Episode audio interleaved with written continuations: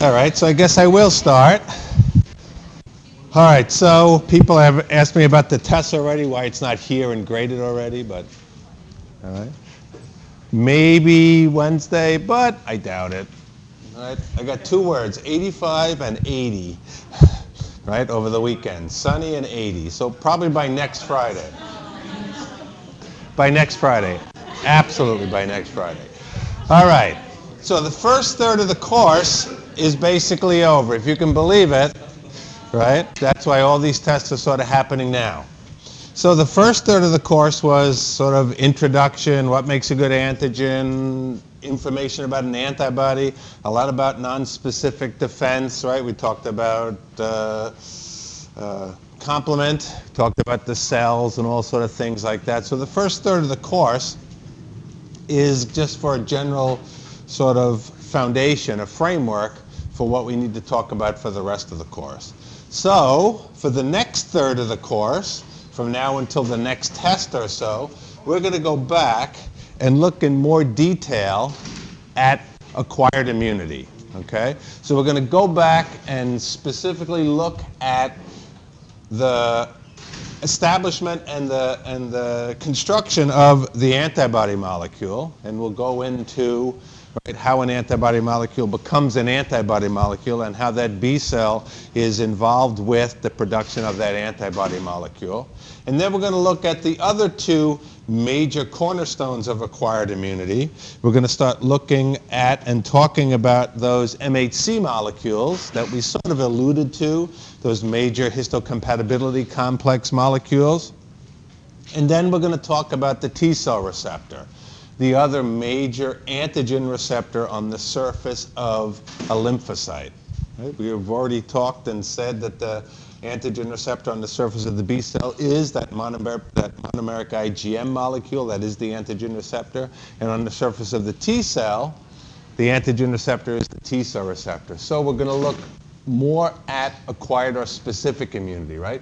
Capable of recognition and elimination of foreign substances. And we said that that was going to be looking at and be able, being able to react specifically to very specific epitopes. And that's what we're going to be looking at for the next couple of weeks until we take the next test. Okay?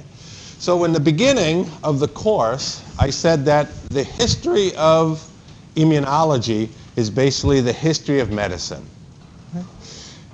And all immunology does is try to examine how the body cures itself or how the body takes care of itself. To be able to get up to where we are today, we have to sort of go into the Wayback Machine and look at how we got to where we were, right? So we're going to look at basically the history of medicine today in preparation for talking about how we're going to be able to study and come to the point to realize that the antibody molecule is the major molecule of acquired immunity. So if you sort of go back in time, and how far back in time are we go? I don't know. We're going back 5,000 years maybe. We're going, you know, so we're going to do this whole sort of from 5,000 years ago to now, right? We're going to go through this 7,000 years in half an hour or so. So hang on. So when you look at the history of medicine, when you look at the history of immunology, right, we got all sorts of early theories of where diseases come from and what the immune system really is. So you can sort of group people's sort of recognition and trying to talk about what's going on with disease for thousands of years into three major categories. Right? So we're basically going to cover a couple of thousand years with three sentences. So the first one was a theory that dealt with expulsion. Right? So in this theory, we're born with a bad substance, it grows inside, and it leaves the body. Right? That, that would sort of make sense, right? You got to think about, you know, people way back in the day, and way back in the day is a couple of thousand years ago, right? So they're trying to explain why some people are dying unexpectedly. Some people are getting this, you know, this, this raise in temperature or this rise in temperature as they're laying on their, I don't know, their their hay bed or whatever they're laying on, right? So they're born with a bad substance. So there's something inside, right? They have no idea about any sort of microorganism, right? We'll talk about that when we get into the 1800s. So they have no idea what's going on, right? They're not knowing, you know, that they're breathing stuff in, they're being attacked by pathogens. So there's something inside. It grows. If that person lives, then whatever that substance was, it has left the body. And if that person dies, well, then that substance was able to defeat the body. Right, so we're still, we're still sort of amorphic out here. We go from expulsion theories to depletion theories. In depletion theory, right, there's something in our body that's required for whatever this agent is, for whatever this thing is that's growing inside us.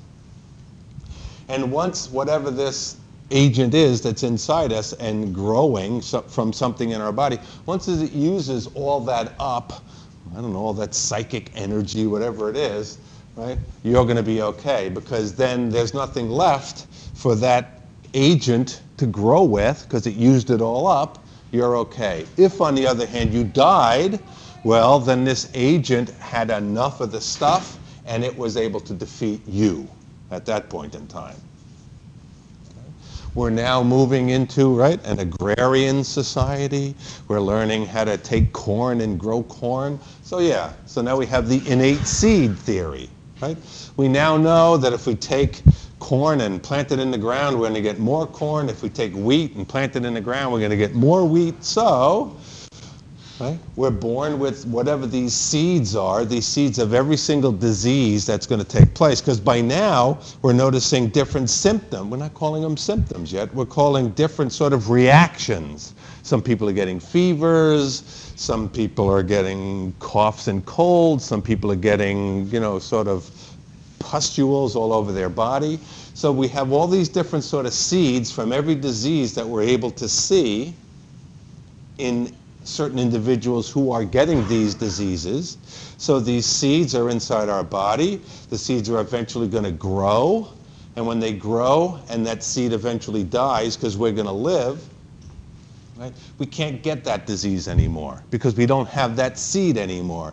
If, on the other hand, the person gets the disease and they get this certain sign, I'll call it a sign rather than a symptom, if they get this certain sign and then they die, well, you know, then that seed was able to defeat the body. But, right, at least this sort of gets to the point of, right, we have whatever this seed was, and now we're getting to the point of we're not going to be able to get that disease anymore. So we're protected from that disease from now on. Clearly, they're thinking because this seed isn't there anymore. Right? So you can sort of see that at least they're getting to the point of right? We're not going to be able to get it anymore. We're protected from that disease for the long haul anymore. So now we start getting into, right, the 1800s or so, and we get into the area of the germ theory. Right? And germs come from Latin for germen or to sprout, and that we have these things that are germs and that they are present. We still use the word germ today. Right? You're going to go home later on, you're going to turn on the television, and every third or fourth commercial is going to be use our product to get rid of germs. You know, don't do this, get rid of germs. Right? We're still using germs as this sort of generic term, this very broad, very unspecific term for things that can hurt us. Right? And that's basically where it comes, right? So German word for, from sprout. So we're back to the innate theory. We're back to this disease just sort of coming out of nowhere, right? So we have germs, and germs are still with us today. Germs as a description of pathogens and, and infectious diseases. The other thing we know about these, about these germs is that they're able to reproduce. Right? We've finally gotten to the point now where we're going to be able to identify whatever these germs are. Right? And this was done by Pasteur's experiments. Right? So Louis Pasteur is the first one. Right? Everybody sort of knows about Louis Pasteur. You have a, you know, he was some sort of famous guy back in the day. He's got a whole institute named after him. Right? He got a Nobel Prize. That's how important his things were. But what was it that Pasteur did? The first thing that Pasteur really did was he got rid of the idea of spontaneous generation. Right? If you can't see something and then something appears where it wasn't there anymore, you're thinking that whatever it was just came out of nowhere. Okay? And that's what he sort of did in this experiment. So in this experiment with his famous bottles, he did a lot of bottle experiments. He took some sterile broth, and again, this broth is, right, for lack of a better word, it's just like chicken broth, right? Chicken bouillon. If you went home and you made some chicken noodle soup and you took all the noodles and all the chicken out of the soup and the broth that was left over, right, that would be a pretty good media for growing bacteria. So he takes sterile broth and he puts it into two vessels. He puts one into a sealed vessel and then he seals it up and he puts another one into another vessel that doesn't have the top off. And what he finds is that in the vessel that is open at the top, it gets contaminated, right? And by contaminated, things start to grow in it. It gets a little bit, uh, it gets a little bit cloudy, so things are clearly growing in it. But in the sterile bottle with the sealed top, nothing grows. So something's coming from the outside world that is right depositing itself inside the bottle and then it's growing inside the bottle. So he goes on to do a different experiment. So now he now his experiment is, all right, I'll tell you what I'm going to do.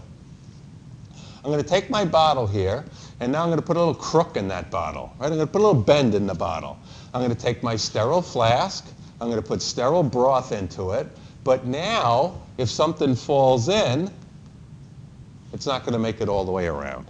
So if something falls in, then it's going to be able to grow in here. So he does this experiment, leaves the flask out, right? Couple of days in his laboratory, nothing grows. So he's thinking, right? So now he's now he's shown, all right, whatever this was isn't coming from spontaneous generation. And absolutely, whatever's growing in there, right, from this original experiment, it just sort of fell into the flask and it started to grow. Right, so what's he going to do? So now he needs to do some controls, right? He's got to be able to show that what he's seeing is true. So he comes over here, he breaks off this part, and now he's going to allow air to be able to flow right inside. Boom. He sees some growth.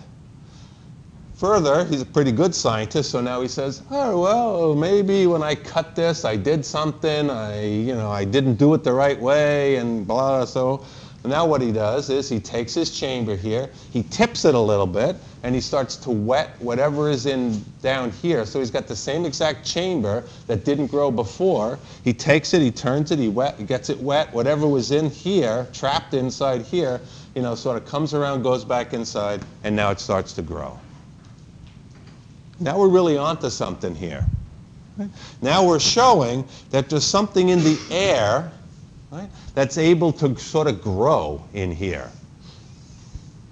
Something is growing that we never saw before. Remember, I mean, you know, maybe we got a microscopes, maybe microscopes are just starting to come online. But this is the first sort of experiment to show, right, that we have things in the air that we can't see that are capable of growing in all this media and all these things we're doing. Bunch of more people, a bunch of more investigators are out there in the early 1800s or so. And now we're going to find that specific germs are responsible for diseases. Right? And these are Koch's postulates. Right? Koch is a, is a famous German microbiologist. Although, well, yeah, by now he's a microbiologist, right? Micro, small biology. So they're trying, they're showing that these things are starting to take place. Specific germs, right? Because they're using Pasteur's experiments and they're now they're starting to grow things. They're starting to see these germs growing on plates or growing in broth. And Koch does a bunch of experiments to show that these germs are responsible for diseases themselves. So Koch has a bunch of rules that you need to follow or you need to show to show that a certain germ is responsible for a disease. And we still use these today, Koch's postulates. Right? There's three rules that Koch comes up with. The first one is you have to isolate whatever this germ is from the sick and dying animal an animal is dying, right? Or, or it is sick, you remove some blood, you remove some tissue, Clearly, the agent must be inside that animal, right? Because now we know about these agents, so we don't have any seeds, we don't have anything inside. So you remove the agent from the dying animal, from the sick or dying animal.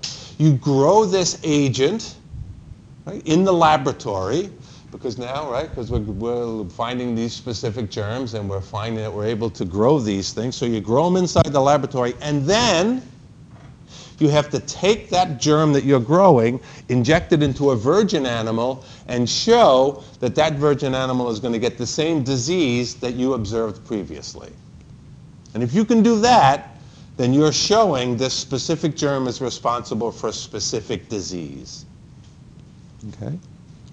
So Pasteur is going to go on and do a whole bunch more experiments so that by the, you know closer to the 1900s now, all throughout the 1800s, Pasteur is the first one to use an attenuated strain. Right? And an, an, an, an attenuated strain is a strain that is capable of or is, is not capable of causing a certain disease anymore, right? So he's gonna, he's gonna move forward with Koch's postulates. So what he does is he takes the germ itself that he's growing in his laboratory, and he does something to the germ to make it so it's not gonna be able to cause the disease anymore. So what he does is he just dries it out. He just takes his plates, he lets his plates just dry out, so he uses some dried out organisms, and he finds that those attenuated strains, those dried out strains, aren't capable of causing a disease anymore. Right? So that sort of puts that sort of nails it right back home. I take half of my germs and I'm able to infect the rabbit. I do something to the other half where I'm basically going to cripple them and they're not going to be able to infect that rabbit. Right? So he's the first one to do that. So he comes up with a, another depletion theory, right? We're, we're, we're chock full of depletion theories around here, right? So he says the germ now is going to use up what it needs inside the body. And then the, the, the germ's basically going to die, and it's not going to be able to come back. We just sort of tweaked it a little bit. We tweaked the depletion theory a little bit. So instead of saying that there's something inside us or there's a seed inside us or something, you know, we don't use it anymore because it uses up what we have. So now his idea is, well, we, we breathe in that germ. That germ grows inside our body, right? Because they're growing all sorts, they're growing everything on all sorts of different media. We're making different media now. We're finding all sorts of answers to all different sort of germs. Germs use up what it needs in the body the person recovers from their illness and that person can't get sick anymore because that germ doesn't have what it needs to grow inside of us anymore. It's a reasonable theory based on the data that they had, right? Just think, you know, in 100 years, someone's going to be teaching a course and everyone's going to laugh at what we were talking about these days, right? Until we get into our Star Trek sort of medicine, they'll be laughing at what we're talking about. So, this is 1800s. This is Pasteur. Around the same time, another famous sort of microbiologist from Germany, Emil von Behring, right? He still has a big drug company named after him, Boehringer Mannheim. I don't know who they've been bought out by, right? But they're still a big giant drug company that was started in the in the early 1900s. So von Behring now, he's going to make a big step forward, right? He's going to be able to see that there's something inside the blood that neutralizes the germ toxin. Right? So this is a big step. Right? There's nothing inside, right, that the germ is using. Right? There's something inside that we have that's capable of fighting and or destroying that germ and preventing that germ from giving us the, that disease. Okay? So the germ is releasing some sort of toxin, right? The germ is doing something to be able to cause the disease, but we have something in our blood, right? So he calls it an antitoxin. And that antitoxin is something in our blood that neutralizes the germs themselves. So then he thinks about it for a while. And he says, hmm, what if it's not a toxin? What if it's something else? If I call it an antitoxin and it turns out to be something else, I'm not going to be famous for sort of discovering this stuff. So then he gives it this, this non-committal, this generic term Okay, it's not an antitoxin, it's an antibody. Right there. I don't even know why we call it an antibody, right? Because in 1890, some guy who's eventually going to win the Nobel Prize for this decides he wants to be famous, right? So we don't call them antitoxins anymore. We call them antibodies. So he does a pretty cool experiment as well. So what he does is he has he has two rabbits and he gives the rabbits, right, his germs that he has, and these rabbits get sick. Right?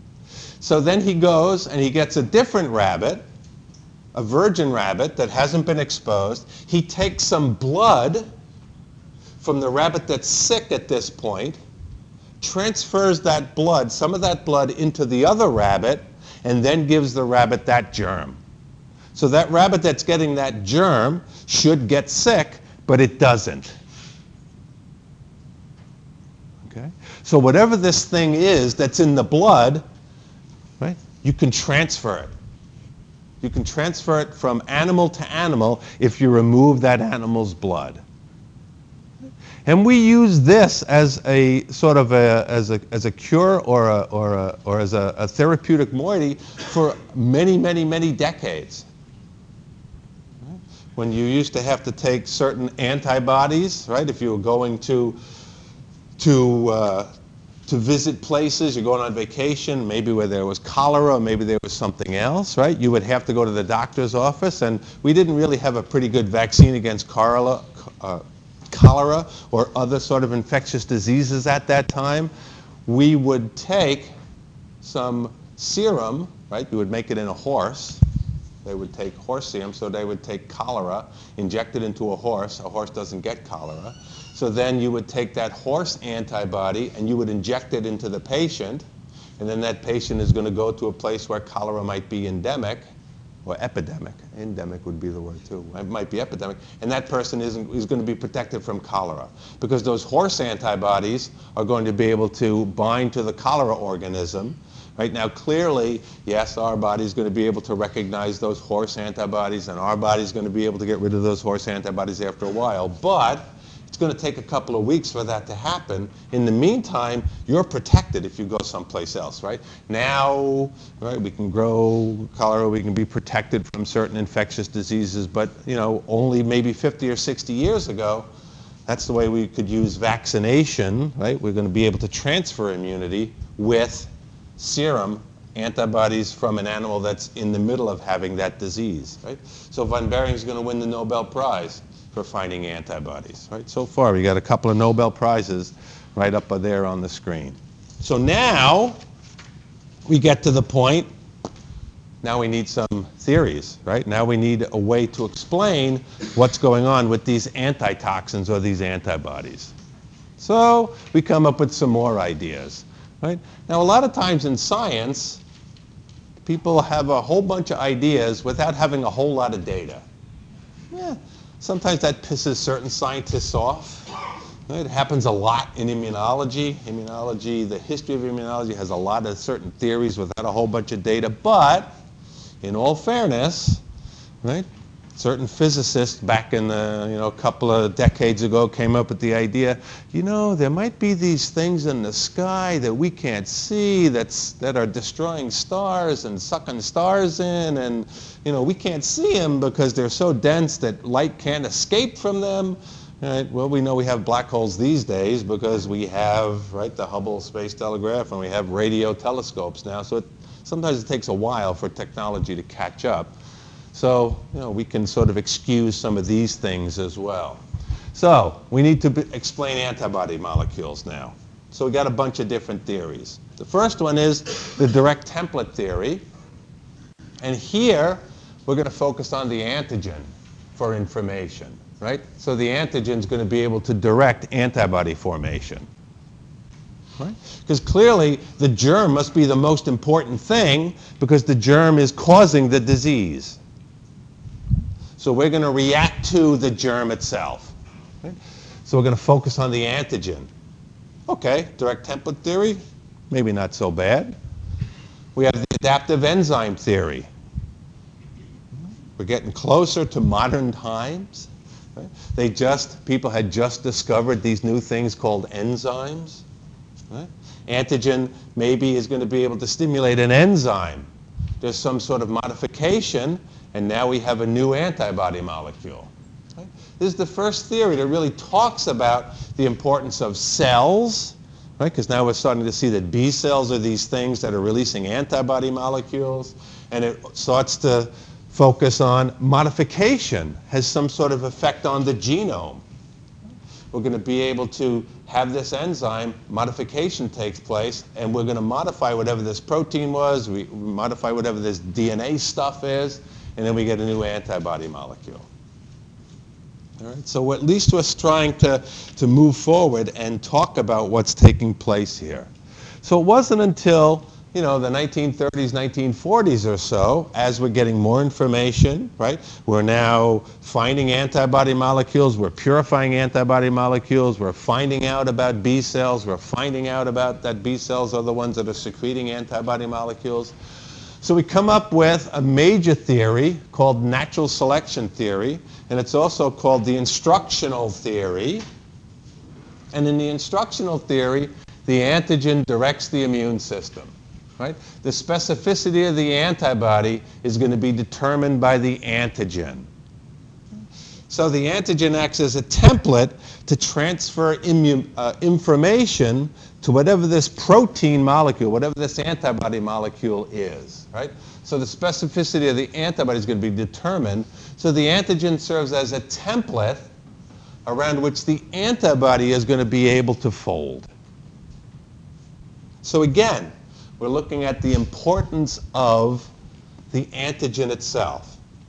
So when you think about the natural selection theory or the instructional theory, I like to think about silly putty. Do they still have silly putty out there in the real world? When I was a little kid, I loved silly putty. Silly putty to me was a marvel of, uh, of anything, right? So the antigen serves as the template around which the antibody is going to be able to fold, right? So in this case, the silly putty is the antibody. Okay? Anybody, right? That sort of plays with silly putty. You can roll it up in a ball and it can bounce. And but what I used to like to do with it, right? If you sort of flatten it out and you push it up against the newspaper, and then you sort of pull it off the newspaper, you would make a copy, right, of whatever was on there.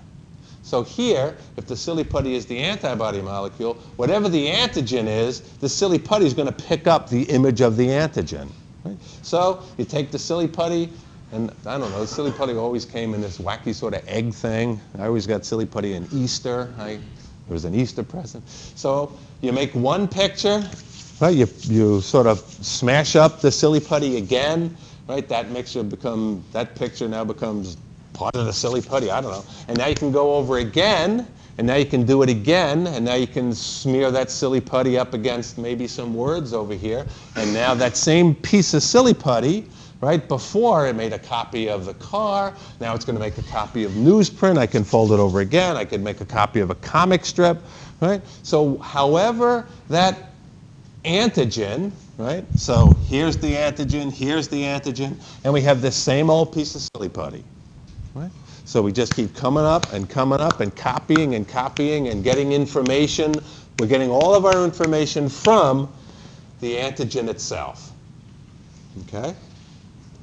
As it turns out, right, later on in life, once we find out about pro- proteins and folding and genetics and DNA, eh, people sort of come to find that the instructional theory is not a theory that's going to hold any water. Right? At the, uh, a couple of years later, about a decade later, natural selection theory is on its way out. Right? People have done a lot of experiments with silly putty in the meantime, and we come up with the clonal, clonal selection theory. And the clonal selection theory states that antibodies are natural products on lymphocyte surfaces that are going to be able to react with the antigens themselves. Right? So I sort of already gave you the punchline, right, to the whole clonal selection theory, because that's all we've been talking about for the last couple of weeks is clonal selection theory, right? We know now right, that on the surface of the B cell, on the surface of the T cell, are these antigen receptors. Right? They're on the fight and they're going to be able to react with any sort of antigen that comes inside. Each lymphocyte expresses a unique receptor, right? a unique receptor specificity. And this was the part that people couldn't wrap their hands around. And it's going to be determined prior to the appearance of antigen. That was the really big turning point right here. That now, right, we don't care about the antigen itself because we have this whole army of antibodies that are waiting to be able to see that antigen, when, or not to see that, to see an antigen, to see an epitope, to recognize that antigenic determinant, right, before we even come into contact with it. So those B cells are pouring out of our bone marrow right now with all these different specificities, just waiting for the appearance of an antigen to, take, to, to come into the body, for that B cell to be able to recognize. Right? It's not like the antigen comes in and then we're going to send out a B cell to be able to recognize it. At any one point in time, right, of all those billions of B cells, and we talked about billions of B cells in the body, at any one point in time, right, they all have a specificity. Each antibody molecule on the surface of each individual B cell is unique so that if we come into contact with a certain epitope, we're going to be able to respond to it. This was the part that people, you know, this was the part, oh, whoa, whoa, whoa, whoa. Show us some data, right? Show us how that's going to be able to take place. Show us how, right, that specificity is going to be determined prior to the appearance of an antigen. And that's what we're going to be talking about for the next two lectures, right? When we come back on Wednesday and Friday, that's what we're going to be talking about, right? The proof that came to that. Furthermore, clonal selection says that binding of antigen to the receptor is going to activate the cell to be able to proliferate. Okay, that's pretty straightforward. We put some B cells into a, into a tissue culture flask. We add some antigen. We count the number of B cells that have been generated, right? We have all the B cells that we need. We saw a stimulation of those B cells are going to be able to take place. Right? So, right, we know this is clonal selection theory. We have a, a whole series of mature B cells and one, two, three, four, right? This, this is going to go all the way down, right, to those billions and billions of B cells. So B cell number one, B cell number two, B cell three, B cell four, B cell 6,924, you know, B cell 8,324, right? So each one of them has this unique antigen receptor on the cell surface. When a particular antigen comes into contact with a B cell antigen receptor on the surface that that can recognize then we get proliferation, right? Clonal selection. This individual clone, this individual cell has been selected. It starts to proliferate and it's going to basically start secreting large amounts of antibody molecules. Right? So this is what we know today. This is how we know that it works today. So it doesn't matter what antigen comes in comes into the body itself, what pathogen comes into the body itself, there should be a B cell with a unique specificity, right? Just this random specificity that should be able to recognize it. Clonal selection theory would even suggest that if a life form lands on the planet right, from someplace else, an extraterrestrial life form lands on the planet, as long as it's made out of protein, right, as long as it's a carbon-based organism, there might be silicon-based organisms if you like old Star Trek episodes. But if there's a carbon-based life form, right, that's made up of proteins and amino acids, and there's, a, there's some sort of, you know, evidence to suggest that that may be true, right? We can see amino acids on meteors, right? So there are amino acids out there in the galaxy and in the universe, and if those amino acids are going to come into the same way and make proteins, we would be protected. Right? I would argue that we would be protected because our antibodies, our antigen receptors, will be able to recognize those unique three-dimensional shapes of those epitopes of those protein molecules. Okay? Anybody ever read War of the Worlds? The Tom Cruise movie was horrible. I didn't like it at all. Right? What happens at the end of War of the Worlds? The Martians get a cold. Right? The last line of the book is, says something to the effect of, I know the lowliest of creatures on God's earth protected mankind. Right? Those Martians, well, what, you know, whatever, right? Clearly, they, they weren't harvesting people for blood or getting energy for whatever Tom Cruise thought they were doing. But, right, they came down, they wanted to take over the planet. They caught a cold and they died from a cold, right? They died from being infected by some sort of lowly bacteria or, you know, the most lowliest of, of life forms on the planet protected man. The Martians didn't have the ability to recognize that protein antigen and they died.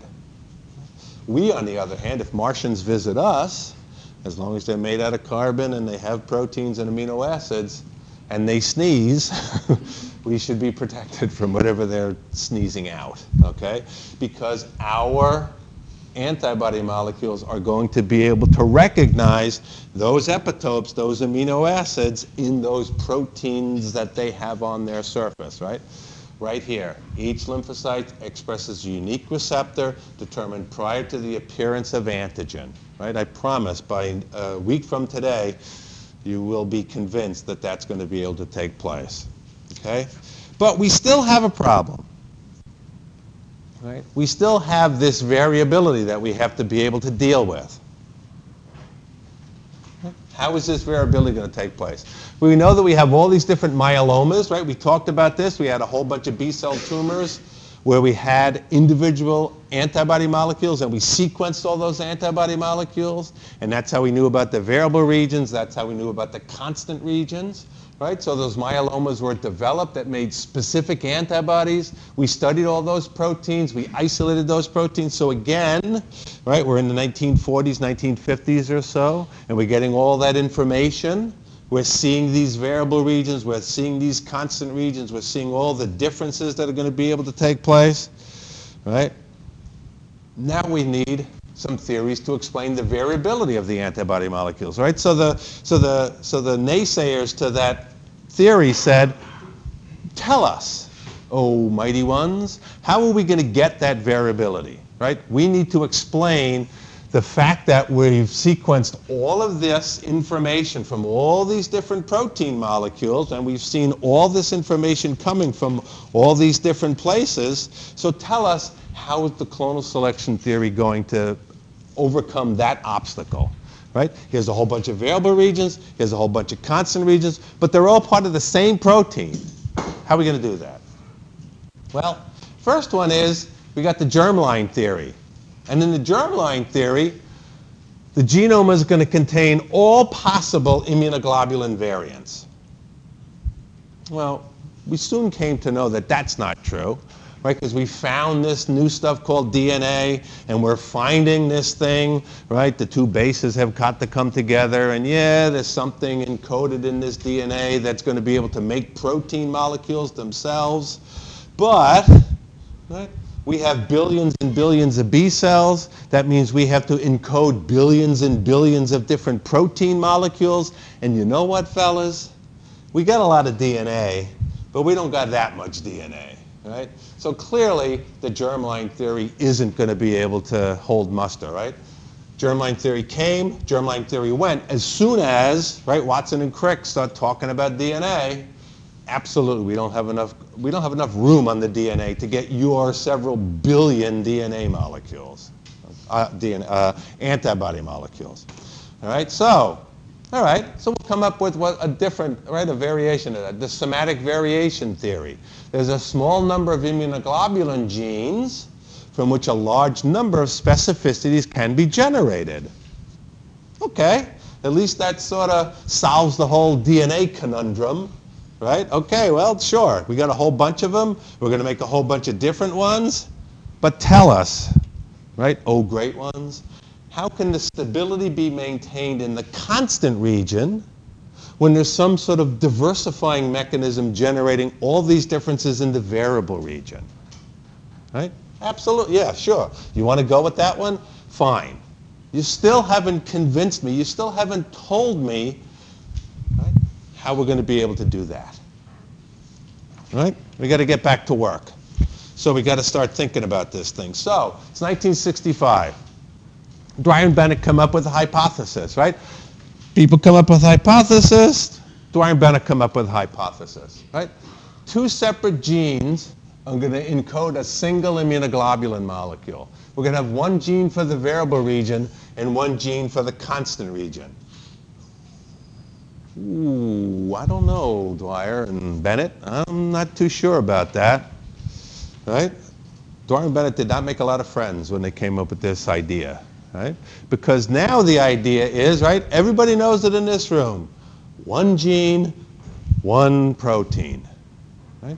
Even though we got a whole bunch of different, we got these things called introns, we got these things called exons, eh, but we splice them all out, we put all the introns next to each other, but one gene equals one protein. There's no way that two separate genes are going to encode for a single immunoglobulin molecule you know, Mr. Dreyer and Bennett, the two genes must somehow come together at the DNA level.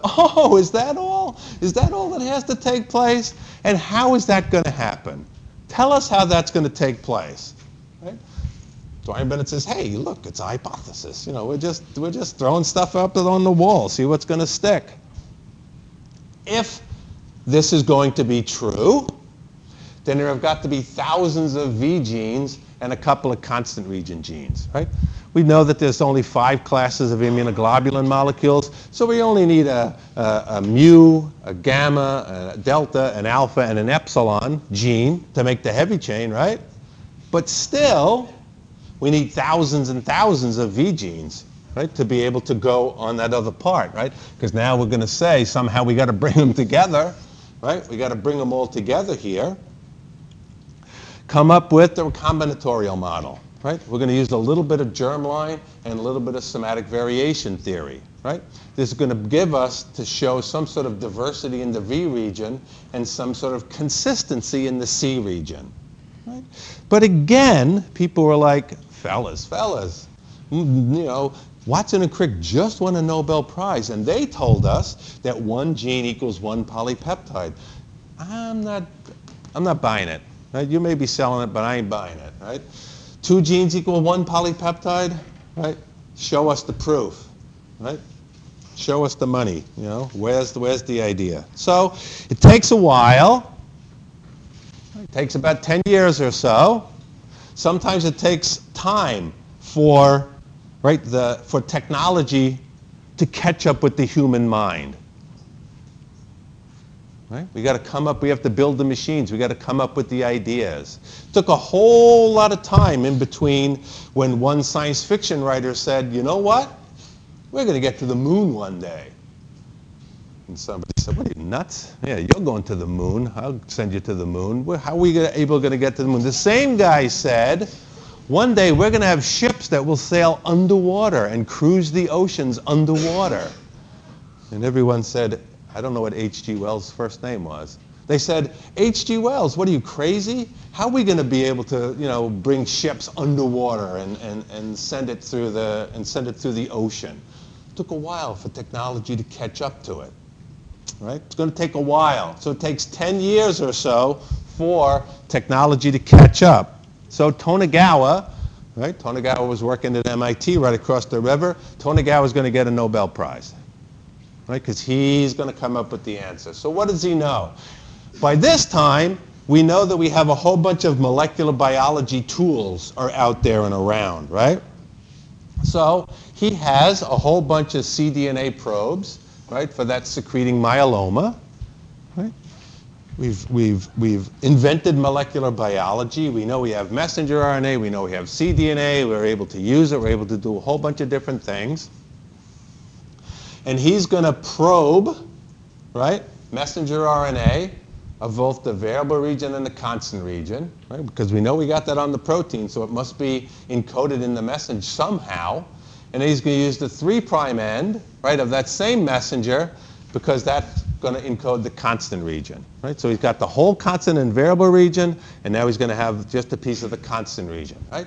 So he's going to use this, these probes, and he's going to cut up his DNA, and he's going to run his DNA on a gel, and when he finally does this and he runs it on his gel, right, that's what he comes up with.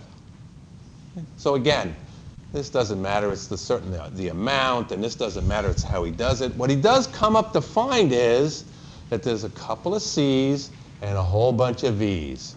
Right? When he does his experiments and he shows these things, right, that small number of constant region genes right? And many, many more variable genes, and he finally confirms the Dreyer and Bennett hypothesis. So Dreyer and Bennett are very happy. They're going back to cocktail parties. You know, they're not, they're not doing, haha, we told you, right? So Tonegawa has confirmed this. Right? Couple of C's, a whole bunch of V's. What he hasn't shown is Okay, thank you, Tonegawa. You showed us a bunch of C's. You showed us a whole lot of more V's. What's, how does it work? You still haven't told us how it works, right? How do the C's and V's, how do, how do you get this C and this V to come together to make one polypeptide? Right? We're still not buying this whole two genes equals one polypeptide thing. You showed us some C's, you showed us some V's. What do we need to do to bring this all together? And what they found, oh, We'll have to wait until Wednesday to find out how they're eventually going to do that. All right? Enjoy your weekend. Again, it's going to be 85. Don't let it go to waste.